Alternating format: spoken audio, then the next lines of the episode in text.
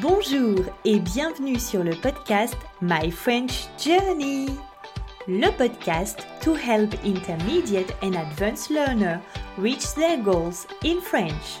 Salut, moi c'est Julie, professeure de français très bavarde et passionnée de grammaire. In this podcast, we'll talk about everything you need to know to finally speak confidently in French.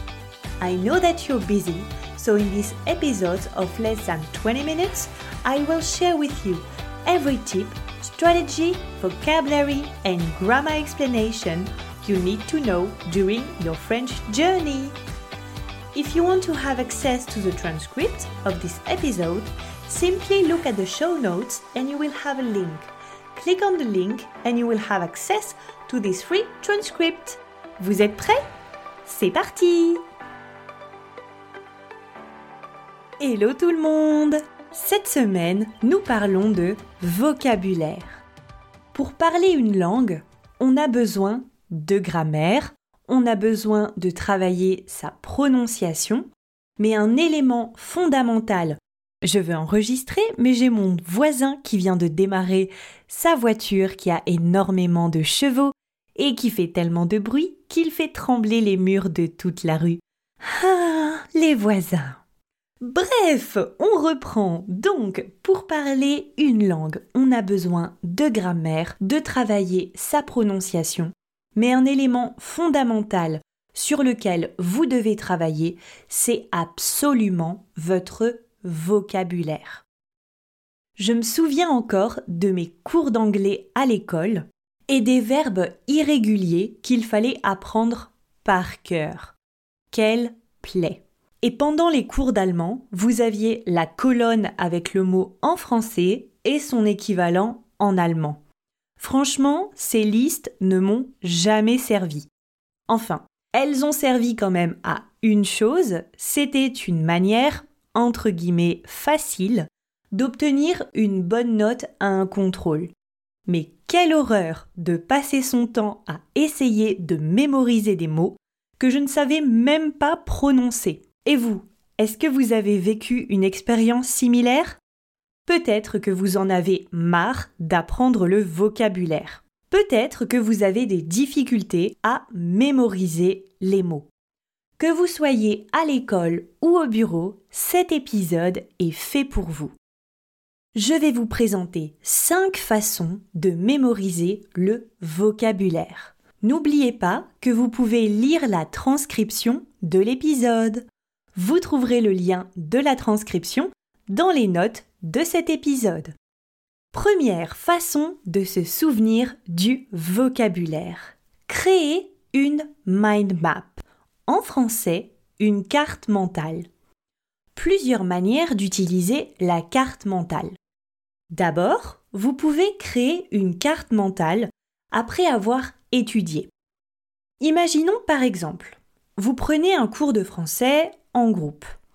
Et vous venez de terminer la thématique de la maison. Vous avez appris les types de logements, les verbes pour parler de son logement, de la recherche d'un appartement, par exemple. Vous pouvez maintenant créer une carte mentale pour vous aider à mémoriser le vocabulaire important.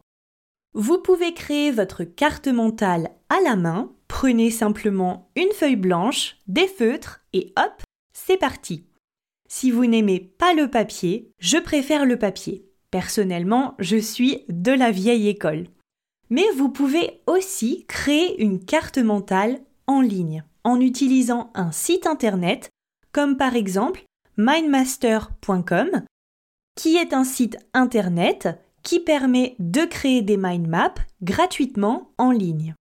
Attention, il est important que votre mind map tienne sur une feuille. Choisissez par exemple le format A4. Et ne mettez pas trop d'informations sur celle-ci.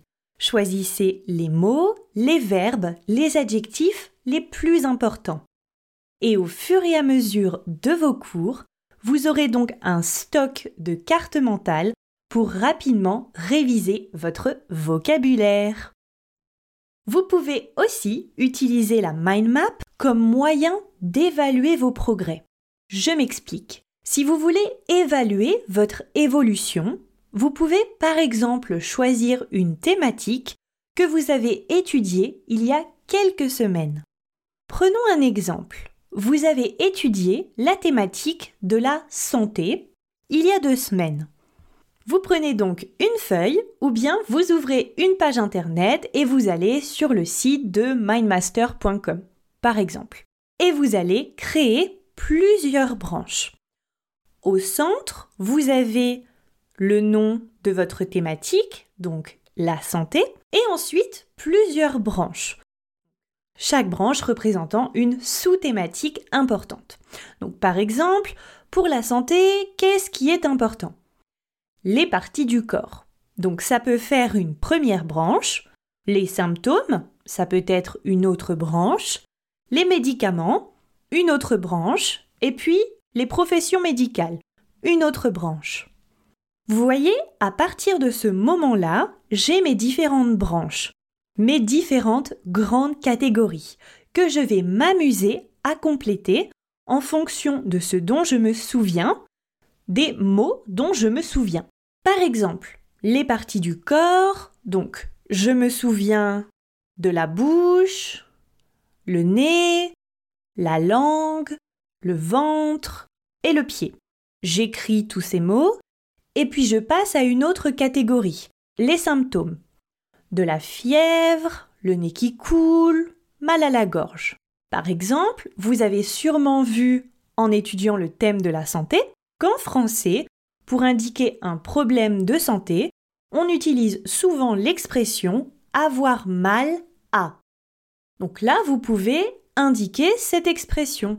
Peut-être utiliser une couleur différente pour montrer que c'est une expression importante. Vous faites la même chose avec les professions de la santé. Par exemple, le dentiste, la sage-femme, l'infirmier, le médecin, le chirurgien, etc. Donc je pense que vous avez compris le concept. C'est vraiment un moyen de voir où vous en êtes et après vous pouvez peut-être, dans une autre couleur, ajouter les mots dont vous ne vous souveniez plus. C'est aussi un moyen de progresser. Donc voilà pour l'utilisation de la carte mentale que vous pouvez vraiment ajuster à vos envies. Soit pendant vos cours, vous complétez au fur et à mesure la carte, ou bien à la fin d'une unité, à la fin d'un module, vous créez une sorte de carte comme un bilan. Et enfin, vous créez une carte plusieurs jours, plusieurs semaines, voire plusieurs mois après avoir étudié une thématique pour voir où vous en êtes pour faire le point. Deuxième façon de mémoriser le vocabulaire. Utilisez vos émotions. Alors, je n'ai pas étudié la psychologie, mais vous avez probablement déjà remarqué que votre cerveau, il mémorise très bien les faits marquants. Il se souvient très bien d'un jour où vous étiez triste, il se souvient très bien d'un jour où vous étiez extrêmement heureux. Et on peut se servir de ça pour mémoriser son vocabulaire. À notre échelle, qu'est-ce que ça donnerait? Eh bien, si vous apprenez quelque chose en riant, par exemple, vous êtes dans un groupe et vous riez à propos de quelque chose. Donc vous utilisez l'humour. Vous allez probablement retenir beaucoup mieux ce dont vous avez parlé. Vous associez un mot, par exemple, à une image très drôle ou à une situation personnelle. Ça peut très bien fonctionner. Donc voilà, associez vos émotions. Est-ce que ça vous est déjà arrivé, vous aussi, par exemple? Des fois en classe, on parle de mots, on voit du nouveau vocabulaire et on tombe sur un mot très difficile. Par exemple, un mot qui est très très long qui contient beaucoup de syllabes et donc qui est plus compliqué à prononcer, où on se dit oh là là, je ne vais jamais retenir ce mot, et en fait, selon la façon dont votre professeur aborde le sujet, qu'il aborde le mot, vous allez plus ou moins retenir ce mot. Parce que c'est tellement un mot long, c'est un défi, un challenge. Et vous allez probablement vous amuser avec vos collègues à mémoriser ce nom, à le prononcer le plus vite possible, le prononcer correctement et donc à la fin, vous connaîtrez ce mot. Je vais, je vais vous raconter une petite anecdote personnelle. Quand j'étais au lycée, j'avais une amie qui était d'origine polonaise et cette amie, donc elle parlait le polonais et sa langue maternelle le français. Évidemment, moi je ne parlais pas du tout le polonais à l'époque. D'ailleurs, actuellement, je ne parle toujours pas le polonais et j'avais déjà des difficultés à apprendre l'anglais et je ne vous parle même pas de l'apprentissage de l'allemand. Bref, mais je me suis toujours intéressée aux langues. Je trouvais ça exceptionnel, inatteignable d'être bilingue.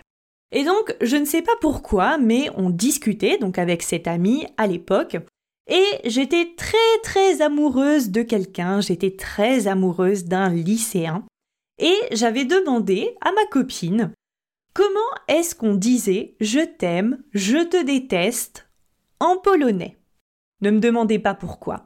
Vous savez, ce sont les conversations des adolescents. Et en fait, elle m'avait fait la traduction. Et je peux vous dire aujourd'hui que 15 ans plus tard, je me souviens toujours de ces expressions. Alors certes, ce ne sont que des petits mots. Je me souviens, alors j'espère que je ne prononce pas terriblement mal. Excusez-moi si nous avons des amis polonais qui nous écoutent ici, mais je me souviens que je t'aime, c'était quelque chose comme koramche. Voilà. J'espère que je prononce correctement, mais vous voyez que mon cerveau, il a vraiment mémorisé le moment en fait, les émotions. Et facilement, je me souviens encore de je t'aime. Je suis encore capable de dire je t'aime en polonais. Est-ce que je l'utilise tous les jours? Pas du tout. Donc voilà, ça m'a marqué. Et quand on utilise ces émotions, eh bien, on mémorise beaucoup mieux. Donc, servez-vous de vos émotions. Alors, numéro 3, utilisez les mots. Et là, vous allez vous dire merci pour cette astuce, Julie. C'est vrai qu'on ne s'y attendait pas. Alors attendez, je développe quand même. Parce que forcément, quand on n'utilise jamais quelque chose, on oublie. En fait, la clé dans une langue, c'est la répétition. Et on le sait, on le voit avec certaines applications, comme par exemple Duolingo, dont tous mes élèves me parlent. Personnellement, je ne suis pas très fan de l'application Duolingo c'est vrai que ces applications sont très utiles, mais je ne les trouve pas très motivantes sur le long terme. C'est le problème. Et en fait, c'est pour ça que, donc, on a dit qu'il fallait utiliser les mots, peut-être pas chaque jour, mais en tout cas, il faut trouver une manière motivante d'utiliser ces mots le plus souvent possible. C'est important de répéter les mots, mais aussi de les répéter à une certaine fréquence. Par exemple, dans mes cours, lorsqu'on voit du vocabulaire nouveau, je pose tout un tas de questions différentes à mes étudiants pour qu'ils puissent réutiliser le vocabulaire nouveau dans différentes phrases. Prenons un exemple. Si le nouveau mot c'est appartement, pour prendre un mot simple. Eh bien, à un premier étudiant, je vais peut-être lui demander Est-ce que tu vis dans un appartement ou dans une maison? À un autre étudiant, je vais lui demander Est-ce que tu es propriétaire de ton appartement? Un autre étudiant, quelle est la superficie de ton appartement? Voyez, à force de répéter, de réutiliser eux-mêmes le mot, de l'entendre plusieurs fois, déjà ils vont s'approprier le mot. Mais en plus, il va falloir répéter ce mot à des fréquences différentes. Parce que si vous l'utilisez une fois en classe, et puis plus jamais. En un an, évidemment, ça va être compliqué. Il y a différentes activités que l'on peut faire dans la classe. On écoute, on répète, on parle, on écrit, on lit le journal, on écoute la radio. Et comme ça, on entend une nouvelle fois les mots que l'on a appris. Il va falloir passer dans l'apprentissage actif, dont on avait parlé dans un autre épisode. Donc vraiment, utiliser les mots dans des situations réelles de communication. Et en plus, à ça se rajoute souvent la peur de s'exprimer en public, la peur de parler à quelqu'un. Donc, il va falloir commencer par des situations simples à une fréquence élevée. Par exemple, acheter un café à la boulangerie tous les jours. Vous allez utiliser les mêmes phrases à chaque fois. Je voudrais un café, s'il vous plaît. Et ensuite, vous allez ajouter du vocabulaire. Je voudrais un café à emporter, s'il vous plaît. Donc je trouve quand même ça essentiel de rementionner l'importance de la répétition.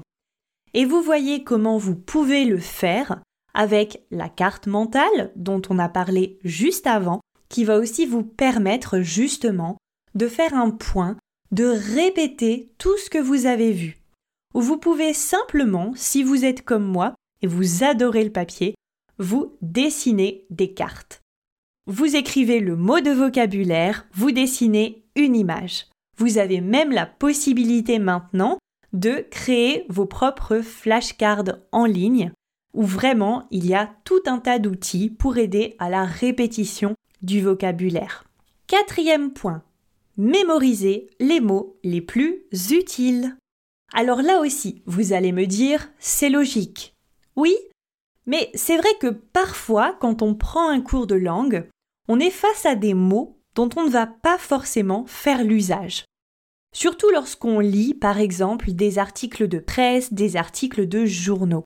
Il y a des mots, des verbes que vous n'allez jamais utiliser lorsque vous allez parler, lorsque vous allez communiquer à l'oral. Alors, je ne dis pas que ces mots sont inutiles, mais selon votre objectif, le temps que vous avez pour atteindre votre objectif, par exemple avoir des conversations du quotidien en France, déménager au Canada, parler avec vos collègues, focalisez-vous sur les mots que vous utilisez déjà dans votre langue maternelle. Par exemple, si je vous donne le verbe attiser, ce n'est pas un verbe que vous allez utiliser fréquemment. Il est d'un niveau plutôt élevé donc ne vous focalisez pas sur la mémorisation de ce verbe pour le moment. Pour vous aider, j'ai créé un e-book qui contient les mots, les adjectifs, les verbes, les noms et des phrases clés hyper utiles dans des situations du quotidien. N'hésitez pas à télécharger ce freebie qui est gratuit. Le lien est dans la description de l'épisode. Et enfin, dernière astuce, cinquième point, aidez-vous de votre langue maternelle ou d'une langue proche de la langue française.